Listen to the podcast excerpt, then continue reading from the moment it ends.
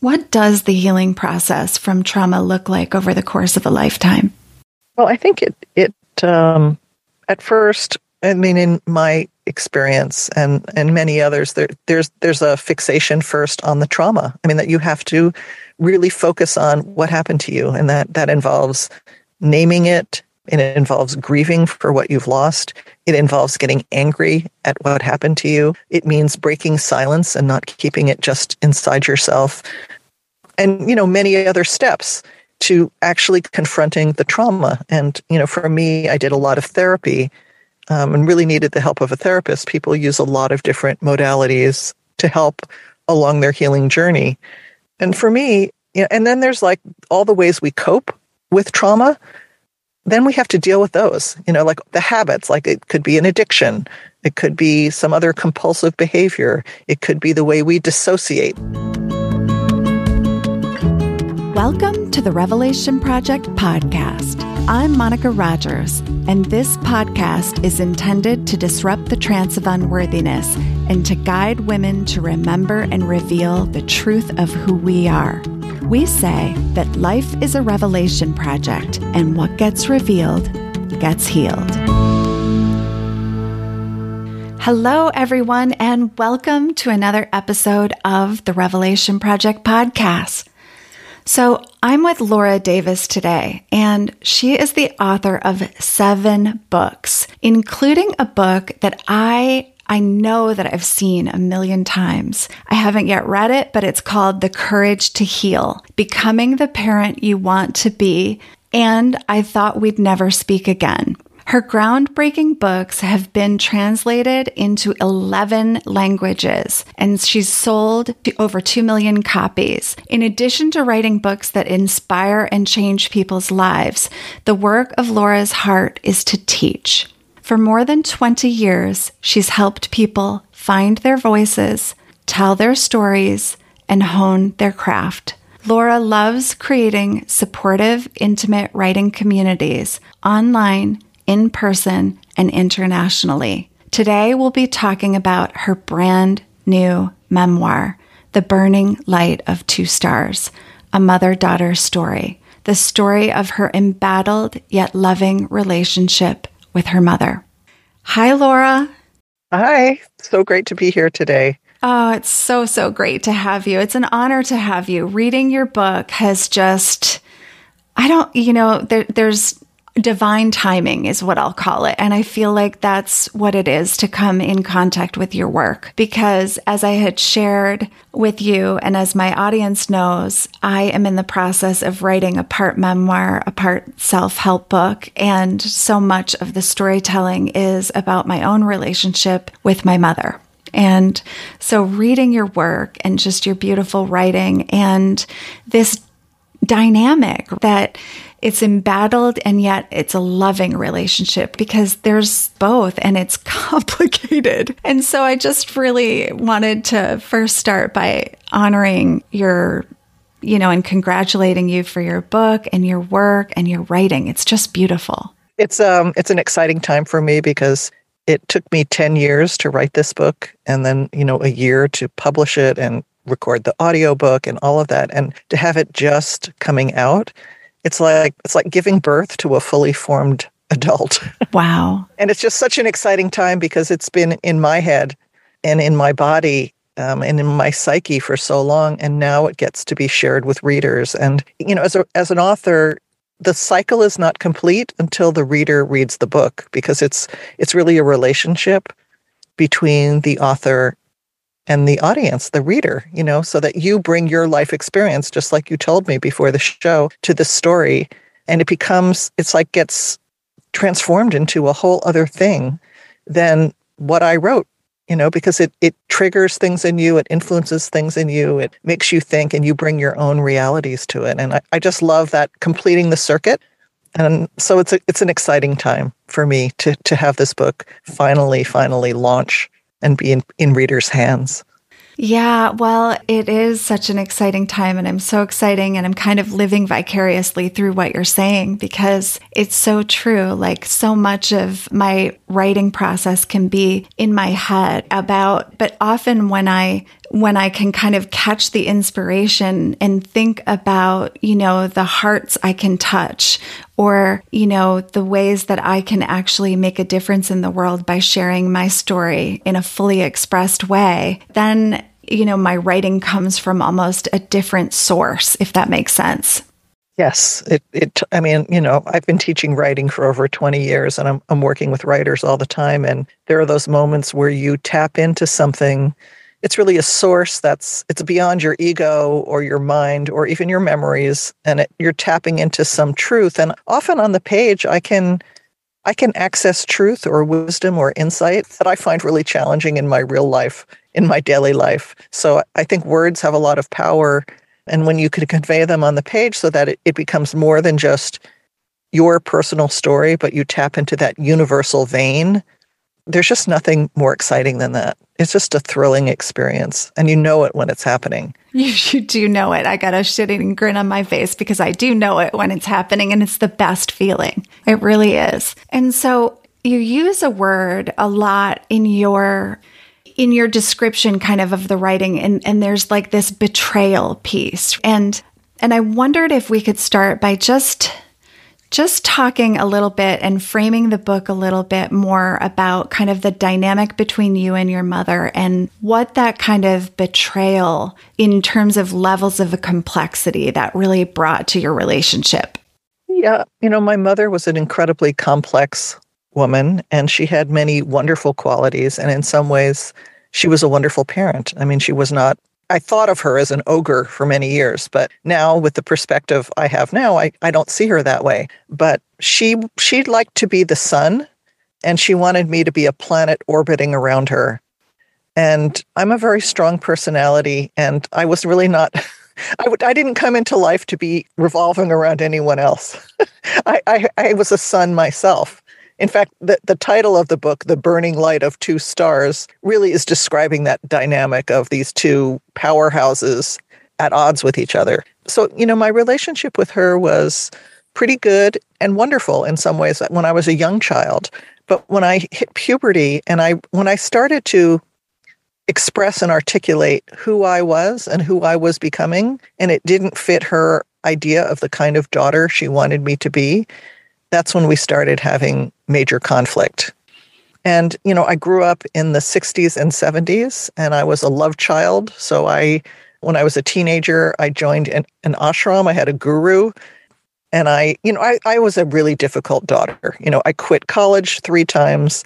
I, you know, I did drugs. I, I, I did, you know, whatever was out there, I was doing it. And I still was, you know, going to school and I was getting A's, which was really important to my mother. But the, but each decision I made or each thing I experimented with, she always took it as like a personal affront. And she would meet it with rage, intense anxiety, fear, and really clamping down and trying to control me. And of course, I just went in the opposite direction. So I always felt like I was fleeing from her control. And it, it, I think in the book one time I, I describe it as feeling like she was like a spider and I was caught in her web. I mean, that's mm. how I mm. perceived her for many years. And that became kind of a habitual story. We, we were discussing that before the show. I had this habitual story about my life and about my mother and about our relationship. And it was pretty rigid. And I cast her as the villain. You know, I, I don't now, but at that time, for many years, I was wronged and she was the villain. I came out to her as a lesbian when I was 23, and she, her response was, You've confirmed my worst fear about you. So that that's typical of how she responded to who I was and who I was becoming. And that really led to a lot of difficulty between us. And I kept moving further and further away. I'd grown up in New Jersey. I ended up in California, which was really as far as I could get without crossing an ocean. But what really cemented the rift between us was when I was in my late 20s, about 27 years old, I began to remember sexual abuse with my grandfather, who was her father. And I had, you know, buried that memory as a way to cope as a small child. And it started coming back in the context really of my first deep love relationship, which I think is a pretty typical time for those kind of memories to surface because I was suddenly experiencing intimacy and sexuality together, and it just triggered these memories. And I was absolutely devastated. My life completely fell apart, and I really needed my mother. And when I reached out to her to tell her, which I dreaded for a long time, you know, she said I was lying, I was making it up to kill her. And she, that cemented our rift because I needed her. It was the worst time in my life. And that was the biggest betrayal. She abandoned me. She chose her dead father over her living daughter. And this is a pretty typical scenario. This is not unusual in a home where there's been some kind of sexual abuse or sexual violence. But she could not be there for me. And so we went through years of me desperately wanting her support. And just as desperately, she wanted me to recant. Mm. And then I, you know, I made things much worse by teaming up with a writer, Ellen Bass, and writing The Courage to Heal, which was my first book. And that book took off like an underground bestseller way beyond any expectations we had. I mean, it just, it was like it started a firestorm. It started a whole movement of survivors learning they could heal and recover from trauma. And it, it just was this phenomenon at that time. It was 1988, and I was only 31 years old. I wasn't really equipped to handle this kind of sudden notoriety for the worst thing that had ever happened to me. Mm. But the fact that I was going on national TV and I was, you know, I was on Phil Donahue, I was on all these shows, that to my mother, you know, to my whole family on her side was just horrible. You know, I was airing the dirty laundry and the lies they believed uh, on national TV. And so that at that point, I stopped being invited to the weddings and the bar mitzvahs and the, I was really cast out of the family. And also, I needed space from them because I needed to heal without their constant, you know, denial and rage. And so it was, it was a very painful time for me and for, I think, uh, definitely my mother. And I think, I don't know about my other relatives, but I think my mother and I both were really suffering during that time of our deepest estrangement. I know, you know, I wasn't talking to her, but I thought about her every day and I could hear her voice in my mind. Mm. Um, I could hear her her voice, and I wouldn't wouldn't have admitted it at the time, but I really longed to make peace with her. Mm-hmm. So you know, it, it I was estranged, but she was in my head all the time. Yeah, you did such a great job of explaining what that was like with all the women like waiting around the corner at that one, you know, big speaking event uh, that you were headed into and you had gotten on the phone with her just before you walked in and her ears were like echoing or, or your her words were echoing in your ears and you you said you had to shut it behind like a steel wall right? Right so that i could i could get up on stage and inspire these hundreds of women who would come to hear me speak. And when i would get up on those stages during that period of time it was almost like not that someone else took over but i really was able to tap into a kind of healing, inspirational energy that was beyond my own personal capability. Like I was still so much in the throes of my own healing process at that time and my life was falling apart. I was a wreck. But I would get on stage and I would I would root myself into the earth and I would just feel like my heart open and I was really a channel for this healing energy and inspiration. And then after the, these speaking gigs, all these women would come and I would sign their books and I would talk to each one individually. And then I would go back to my hotel room and I would just collapse. Mm. And I, w- I would just shrivel because all that energy would leave me. And I was just left with kind of the desolation of my life at that point. So I was in a very kind of split place at that time. And of course, you know, in the many years since then, I have worked really hard to integrate, you know, so that I'm the same person on the inside and the outside, and uh, I can I can handle that kind of energy coming through me with much more grace than I could. It was more than 30 years ago. Right. Yeah. I mean, and the way that you're describing it is so true to my experience as it relates to trauma and trauma around my mother. And, you know, when you have a complicated relationship with a mother, a difficult relationship with a mother, finding where you end and she begins and those boundaries and not understanding or having language around what codependence or enmeshment looks like. And especially when you've been raised in a situation where you've been forced to kind of live in unsafe space, whether it's unpredictable or it's physically unsafe. And then there's impossible circumstances, such as actually telling your mother what happened eventually and just having that then result in her making it as into a personal attack upon her versus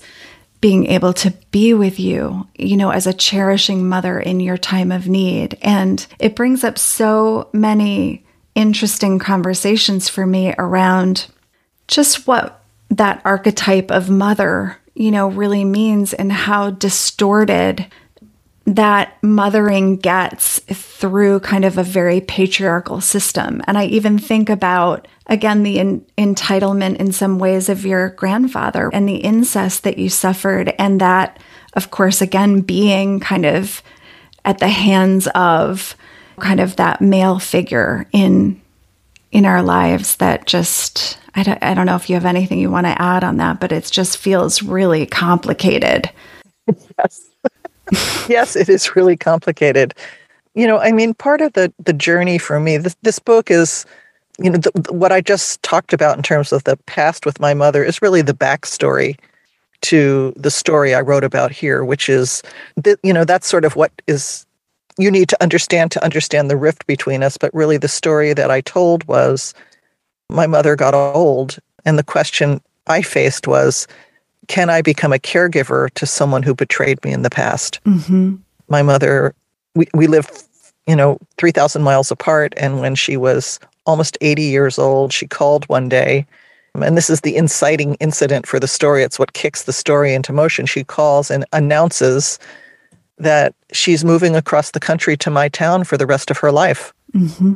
And I was stunned. I was shocked. I was panicked completely panicked. But there was also a part of me that was kind of hungry for it. Like, mm-hmm. I, and, I, and there's actually something I want to read from the book, but there was a part of me that hoped that finally, at the end of her life, that we would be able to reconcile all the way. And we had already achieved by this point a pretty good degree of like a working relationship. It had taken 20 years to get from being totally estranged to agreeing to disagree and being able to have a good relationship, but not an intimate one.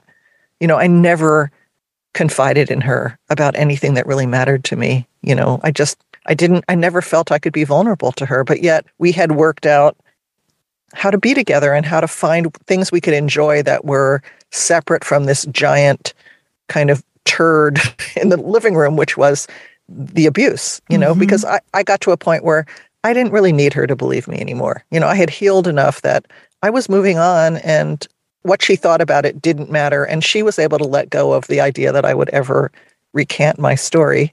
And we began to look for ways to develop new threads of connection between us that were not based on this huge conflict at the center of our relationship. And he had done pretty well at that. And I would have said that we were reconciled. But then when she was old and she moved across the country and she was starting to develop dementia, you know, suddenly that 3,000 mile buffer between us was gone. Mm. And, you know, her decline, it just pushed every button I had. And, and, you know, she made those buttons. So it was kind of inevitable that that would happen. But suddenly we were at war again. Mm-hmm. Uh, you know, and it, and it was over her independence. You know, she as anyone with dementia is usually in the early stages. Nothing was wrong. She didn't need any help. She could drive. She could, and I, you know, saw that she needed help. And then we just locked heads again. And it just, it brought up all the challenges from the past. And yet I, I wanted to follow through. I wanted to be there for her. And it was just incredibly difficult. And that's that's what this story is about. It's about the mostly about the period of time from that phone call until her death and what I had to face and what I had to deal with as a caregiver to her. So I want to read this this little bit. This was um, soon after she moved out to California where I live and and she she never lived with me. I don't think I could have ever handled that proximity. I don't think she could have either and fortunately we were privileged enough that we didn't have to we were not forced into that situation. I think it would have destroyed us both. Mm. Um, so she lives separate from me. And when this scene happens, I had been away on a work trip for a week teaching writing somewhere, I don't know where. And I came back and I went over to her place and like all her neediness had built up in the week I had been gone. And I came in and, you know, it, it manifested in like her printer was broken. Like I came in and I started like fixing things. Mm-hmm. And I, I was able at this point, I was like the good daughter. You know, people would say, Oh, I wish I had a daughter like you because I was very attentive. And I went through the motions of doing all the tasks all the research. You know, I, I made sure, she, you know, I did everything, but I was still distant. And this day, um, she confronted me about it. And and then afterwards, this is this is what I wrote. Three decades earlier, I had erected an impenetrable wall between us, a fortress with narrow slits so I could watch her approach. I ensured my defenses were prepared anytime she came near me. I always had an escape plan. It's true we later reconciled, and the fact that we were able to create a functional relationship was a miracle. But it wasn't an intimate miracle because I never took down my wall. Oh, I taught myself to be kind to her in a fake it till you make it sort of way. But I still held her at bay my wall just got subtler. It wasn't permeable. It was hard and opaque, and there was no door. We only met in the antechamber, the common room where guests are received. Only my polished self was on display, my masked self, and only in the antechamber. Mom never saw my inner sanctum, and I never saw hers. I got as close as I could within the constraints I had established. But closed is closed, and a closed heart is a lonely one. The price I paid to keep my mother out, at first with withdrawal, later with an armed fortress, and finally with the polite rules of detente, was love. The pure, unfettered love I longed for, the pure, unfettered love she craved. That day in her kitchen, when I couldn't comfort her, I had to face it. My mother was still a stranger to me. With tentacles of need I was loath to touch. I wanted to be more than kind, to do more than merely what was right. I wanted to love my mother, just once, freely and with the relief of a lost, exhausted child, beyond words and beyond all pretense.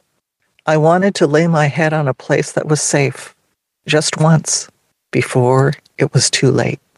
I'm listening from such a place of being able to relate and the words and the images that come, you know, as you talk about that exhausted child that just wants that safe lap, that safe place with her mother just once.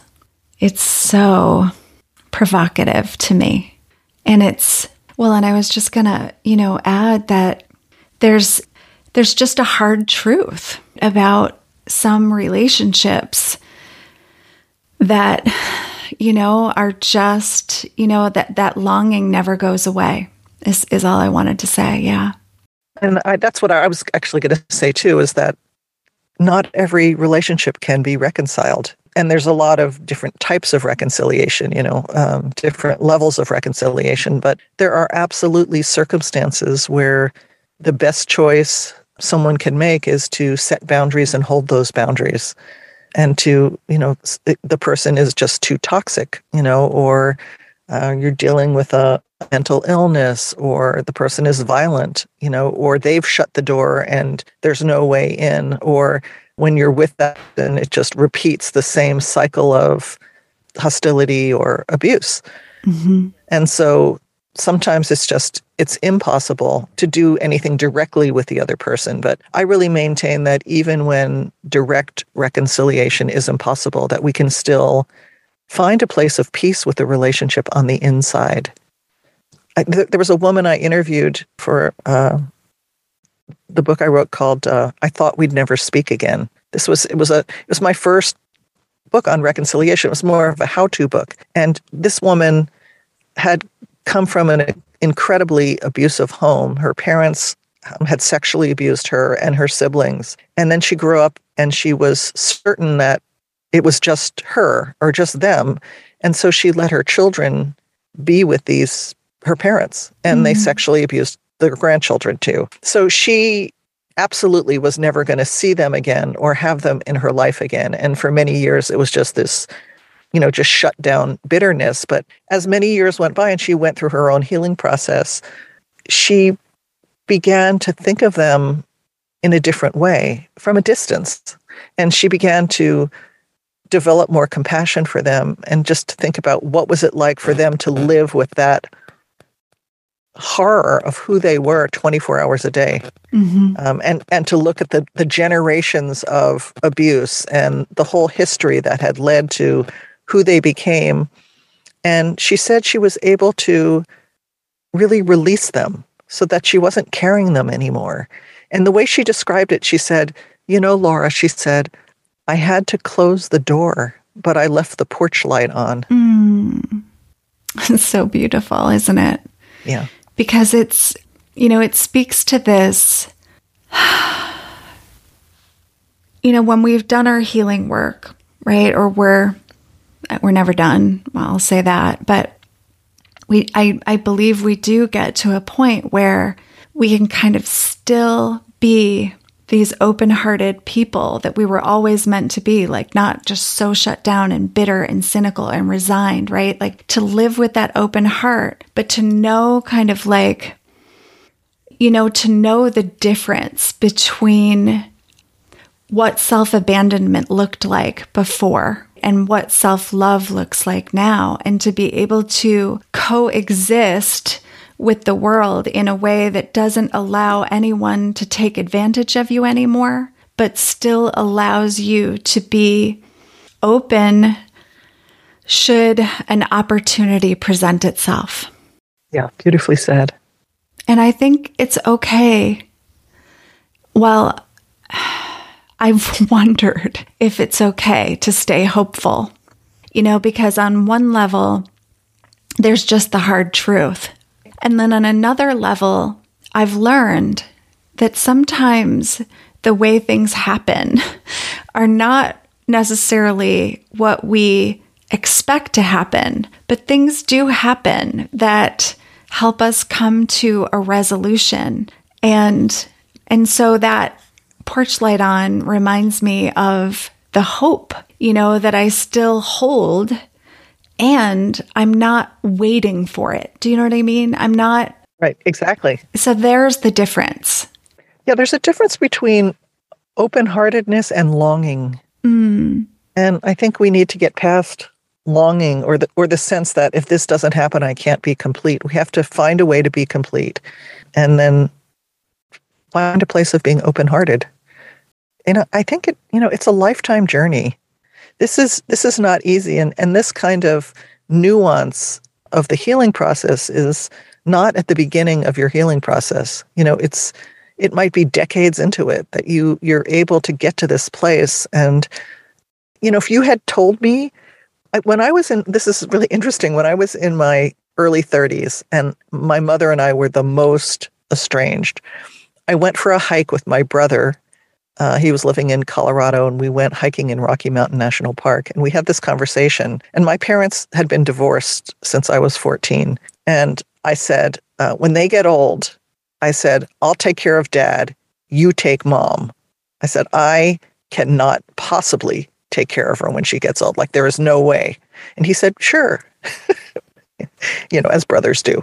Uh, he said, sure, I'll do that and and so that's where I was at, you know, in, in, when I was in my early 30s. I never, if you had told me that I would be at my mother's deathbed and that I would be her caregiver at the end of her life, um, and that I would choose to do that, mm. I would have just looked at you like you were absolutely insane. like I just could not perceive that as a possibility. So I think, you know, one of the things I hope that my story communicates is that sometimes change is possible in the most intractable relationships and that that we just really don't know what's going to happen.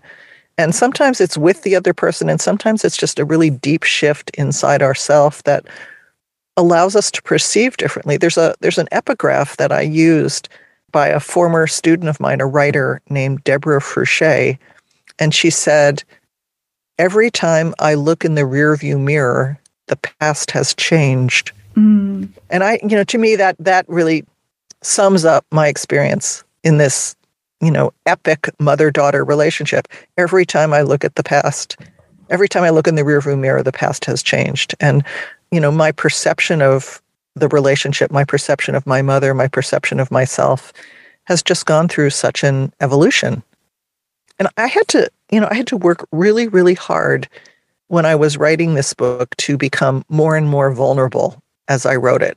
At the at the beginning, my mother was the villain and I was the hero, like in the early drafts. This is one reason it took me 10 years.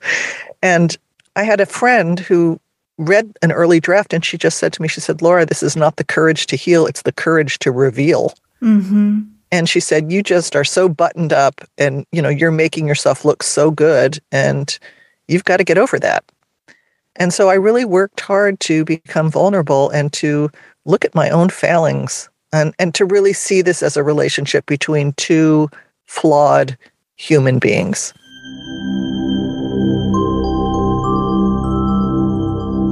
Embodiment is a subject I talk about in almost every episode of the Revelation Project podcast because I've discovered that for most women, it's the way back home to ourselves. When we reveal what truly gets in the way of loving the skin that we're in, then we allow the deep healing that aligns us to our true selves and opens us to the miracles and magic that's possible in our lives. For years, I was in a continual unconscious battle with myself. I punished myself based on what I thought my body should look like, or for what I ate or didn't eat. When we feel ashamed of our own sacred bodies or blame ourselves for eating, we diminish our power and perpetuate the trance and the belief that we're not enough. It wasn't until I made peace with my body that a whole new world opened up for me, which is why I'm thrilled to share the Body Peace Seekers created by Nina Manolson, for women who desire a relationship with food and your body that is caring, nourishing, loving, and peaceful. Nina has guided thousands of women to feeling good in their own skin through Body Peace Seekers. It's a soul nourishing opportunity to create a sustainably supportive relationship with yourself, as well as a sisterhood of women who are celebrating a new way of being in relationship with their own sacred bodies. So if you're listening today and want to be free of the tyranny of body shame and blame, then I want to encourage you to reach out to Nina. You can learn more about the Body Peace Seekers by visiting ninamanolson.com slash body peace revelation. Again, that's ninamanolson.com slash body peace revelation. Be sure to tell Nina too that you heard about her through the Revelation Project podcast because she has a special gift just for our listeners that will add another powerful level of support to your experience. Again, it's Nina Manolson, N I N A M A N O L S O N dot com slash body peace revelation. I'd love it, Laura, if you could actually summarize the on 105 it's beekeeper and read you know summarize what you were doing there but i would love for you to read the last piece on 108 because i just that hit me. And what you did there was take responsibility. And you've done that in several places in this book which is why i think it's so compelling to me because there are so many ways that there was and have been, you know, like looking at my peace in in some things whether it's because it was my perspective or it's because I was not aware that I was doing certain things that were kind of making it even more impossible in some ways. But I wondered if you could address that one. Yeah I mean the, there's when my mother died I discovered in her things this cache of letters. and big folder of letters. And and she had saved every letter she'd ever received from me and she had saved copies of every letter she had written to me including like first drafts of letters that were never sent you know the really raw ones. And i had done the same. So when i put those letters together there was like two huge file folders of handwritten correspondence. I mean this was this was taking place when we were estranged and it was before the internet, it was before email. And so there was this incredible set of letters. And my mother was a good writer as well. And reading those letters was such an incredible confrontation for me because, you know, as I mentioned earlier, I had this set story, this habitual story of how things had been. And then when I started reading the letters and it was written evidence, mm. I found out that my story had a lot of holes in it. And it was true, but it was only part of the truth. Like I used to say, my mother and I didn't speak for seven years. But then this dusty, moldy letters from the past, they proved otherwise because we were writing to each other. When we couldn't see each other, we were writing letters to each other. And mm-hmm. and they weren't some of the letters were hostile and angry and confronting, but some of the letters were kind and loving and generous. And I suddenly had to see that I had created a storyline that I needed to support with evidence that I was wronged and my mother by my mother. And yes, she did wrong me. I'm not saying she didn't, but but it was this this rigid thing. And so once I started reading them, there was an intimacy in these letters that I didn't remember.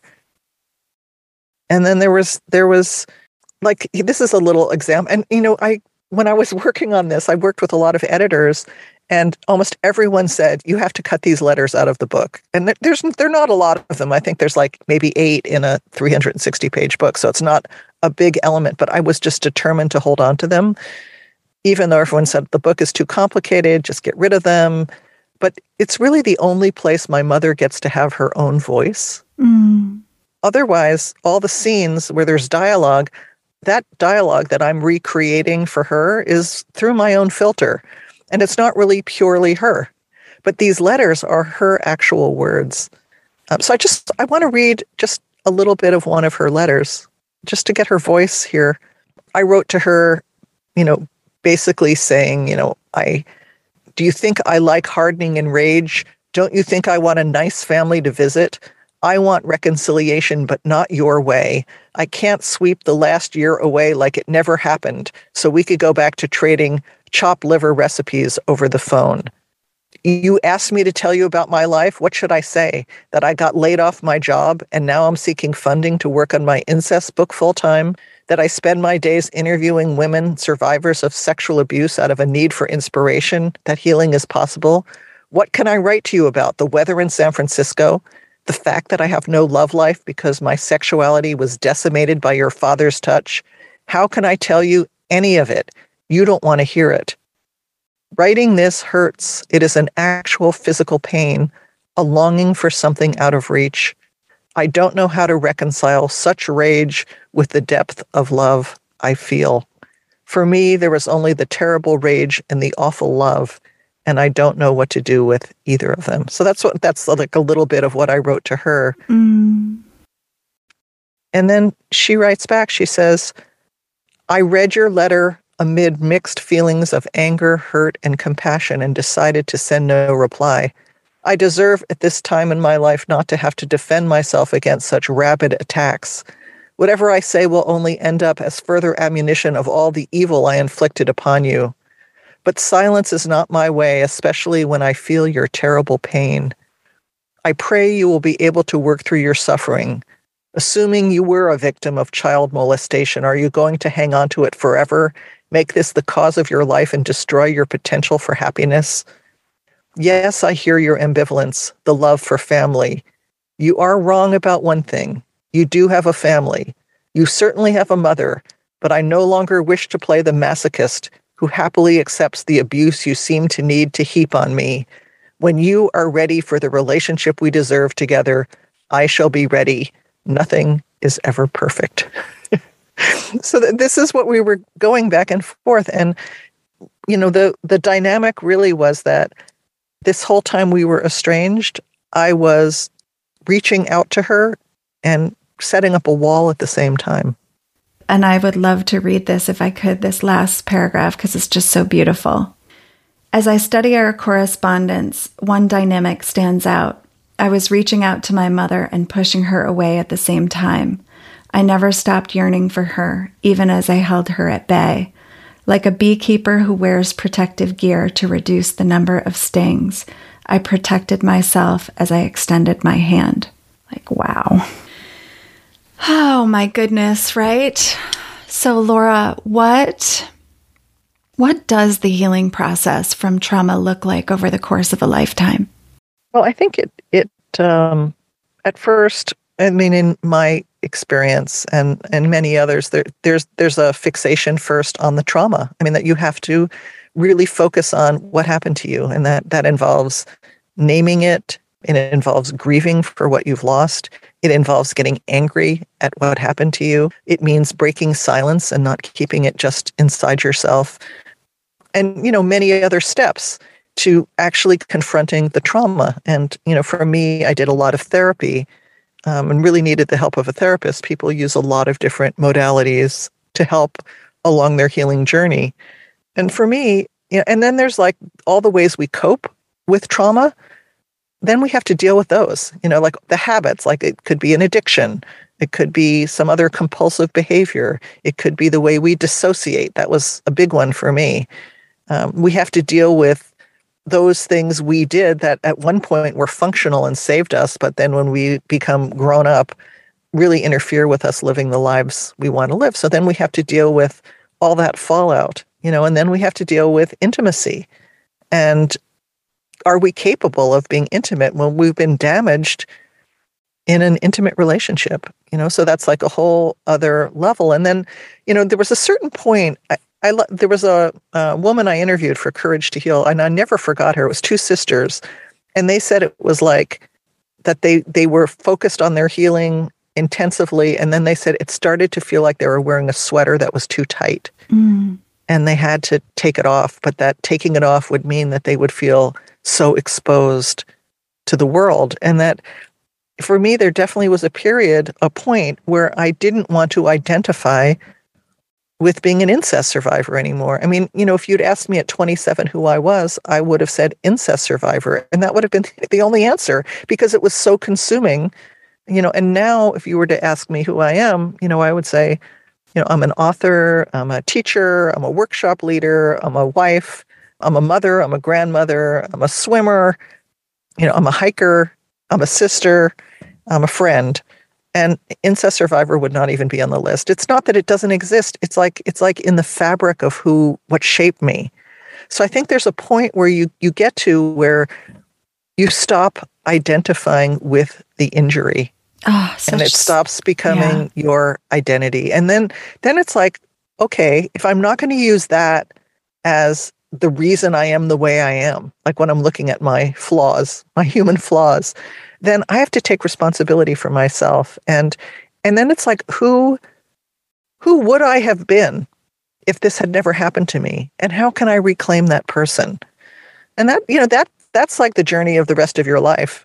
And I you know, I find that as I go through different cycles in my life that there are certain kind of in the evolution of a life that there are certain moments when I get triggered again and some of the the old pain or the old anxiety or the the habit toward dissociation um, comes back. And it could be you know i had cancer you know i when i had cancer a lot of stuff came up for me.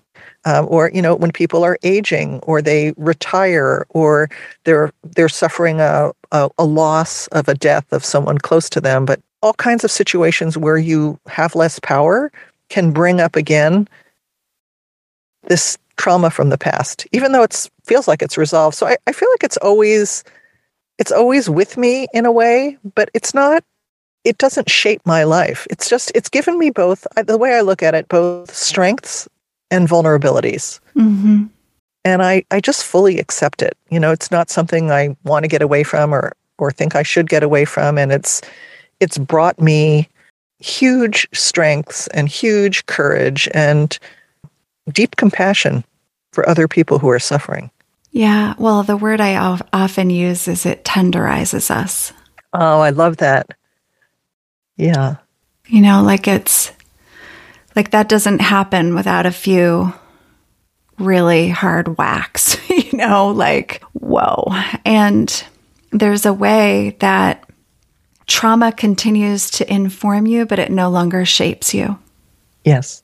Is what I heard you say. And and it's it's so beautiful that you are bringing this book out into the world because again, I just want to acknowledge your eloquence in in how you wrote it because I know as somebody who feels the level of complexity that this brings, like what it's like to write about this. And it's, you've given me, you know, real inspiration for being able to do it myself in a really generous and compassionate way towards both of us.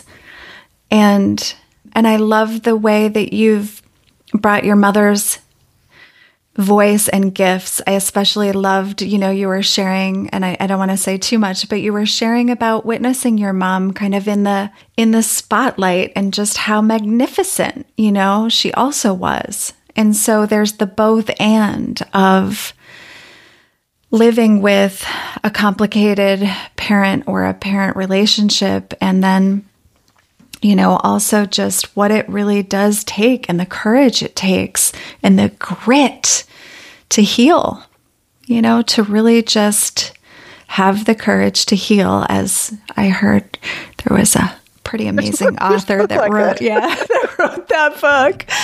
So, you know, I know that we're coming up on time here, Laura, but this has just been beautiful. I can't wait to finish the book myself. And I wanted to invite you to invite our listeners to follow you and to learn more about what you're up to right now. Yeah. So I have posted the first five chapters of the book on my website, and I, I really want to invite people to go read them for free. The URL is www.lauradavis.net forward slash chapters. And, and since I posted them, I've heard from almost every day I hear from, I get an email from a woman and, and she'll say something like, I know I'm going to have to take care of my mother and I've been dreading it, but now I'm looking at it as an opportunity. Mm. You know, or I'm thinking about my mother or my daughter in a whole new way. I mean, one woman even wrote and said she had picked up the phone and called her mother for the first time in 18 years. So, so I invite you to read those chapters. Again, it's www.lauradavis.net forward slash chapters.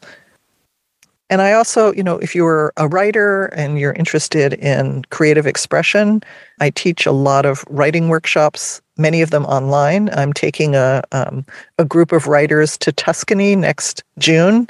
It, it was a trip that was postponed in 2020 and, of course, in 2021. And 2022 is going to be the time to go. And if you're interested in a, um, eco-friendly vacation in a gorgeous villa in Tuscany that has a creative element of writing a couple hours every day and then exploring. It's lauradavis.net forward slash Tuscany. Um, and I'm I'm really excited about that. I have missed those trips. I used to do two or three a year, um, taking people all over the world, and um, I'm I I've never been to Tuscany, so I'm I'm really excited about that. Sign so, me up. so Laura, just come to lauradavis.net and you'll see my um, social media there. And um, I hope to meet you sometime. Well, I have a feeling that, you know, there's way more to talk about too, because I know that you just just learning about you and hearing now and reading your writing has just like I said, I mean, this is a beautiful, beautiful book for our listeners. So please, by all means, pick it up and take I love that you published the first five chapters because there's a sh- that's a surety that people are gonna, you know, like what happens next because it is like that. I mean, it's really compelling read. So again, Laura, thank you. And we're going to, I would love to have you back, really, like to have another conversation, even about, you know, some of your work with the courage to heal, because I think there's such a big conversation there. So many, so many people who can continue to relate to and read and benefit from that, that work. That would be great. I mean, I'd also love to come and just talk about using writing as a tool for healing, you know, which is what I've been doing for decades, helping people do that. So yes. I think I think your audience might enjoy that. They uh, absolutely would. And and just so you know everybody knows too and Laura will be sure to put your links as well in the show notes so that everybody can easily find you. And until next time, more to be revealed. We hope you enjoyed this episode.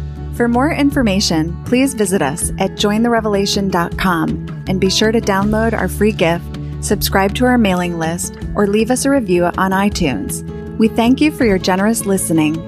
And as always, more to be revealed.